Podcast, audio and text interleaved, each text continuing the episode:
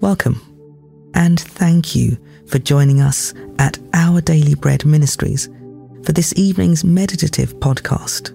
Tonight, we're reflecting on our new status as God's special possession.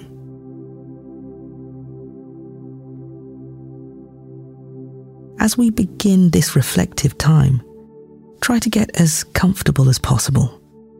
Take some deep, calming breaths.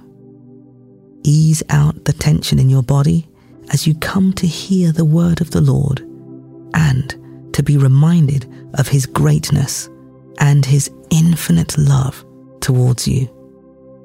He has elevated you to a position of royalty in his kingdom that you would have total assurance in his presence.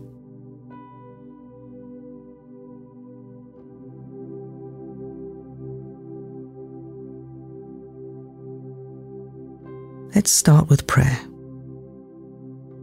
Dear Lord, you are the King of an eternal kingdom. You are perfect in righteousness and mighty in power. How awesome that you would not only care for me, but sacrifice your Son to make me a special part of your kingdom. Inspire me anew this evening with these revelations found in Scripture.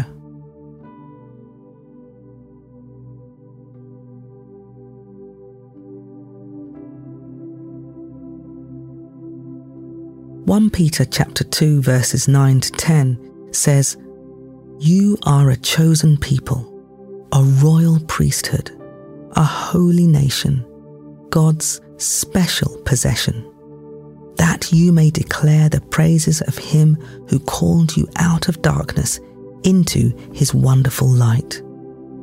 Once you were not a people, but now you are the people of God. Once you had not received mercy, but now you have received mercy.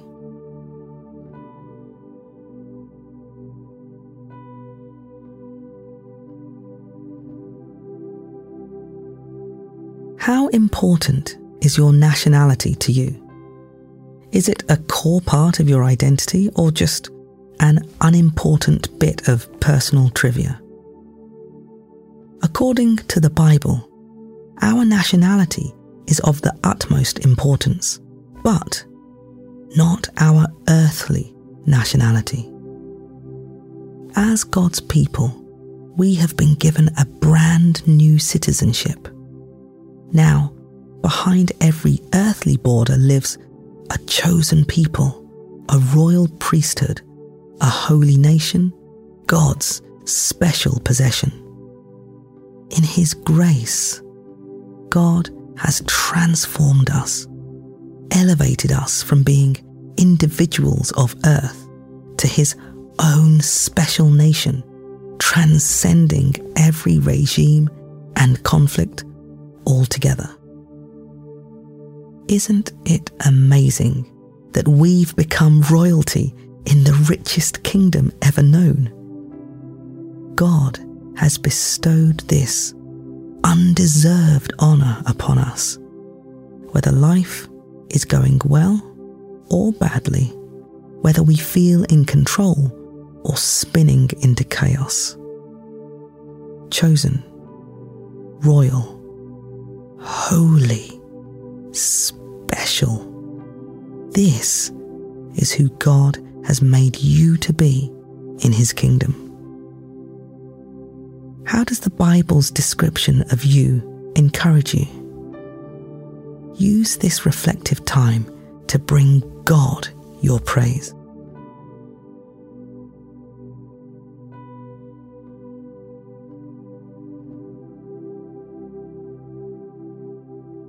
As we turn to prayer, breathe deeply, working out any tension through long, slow exhales. The presence of the Lord is a place of rest and peace. Take a moment to do this breathing exercise to relax your body, refocus your heart and let yourself be filled with the calming presence of our Almighty God, who promises to hear every word on our lips and in our hearts. So let's breathe in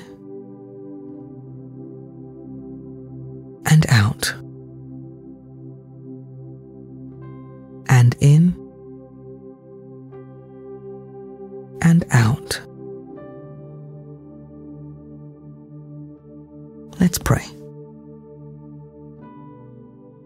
Heavenly Father, my God and King, thank you for making me a part of your holy nation.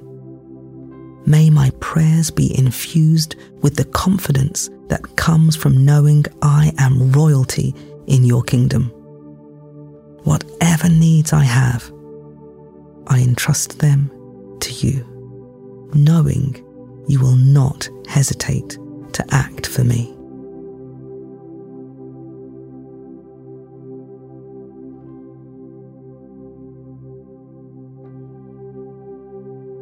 Dear Lord, thank you that you don't have to contribute anything new to my nationality as a citizen of heaven.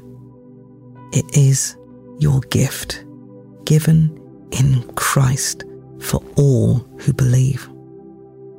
All I can do is bring you thanks and praise.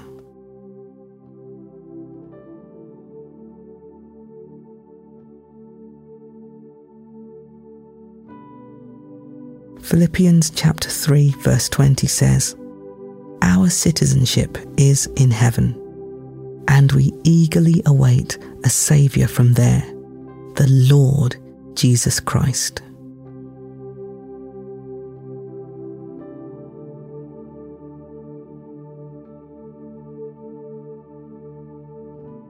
Let's close with a final prayer. Heavenly Father, once I was lost, but now I am found. Once I was alone, but now I am a special part of your royal family. Thank you, Lord, for your mercy towards me. Keep me filled with the confidence that comes from knowing all you have made me to be in your kingdom. Amen.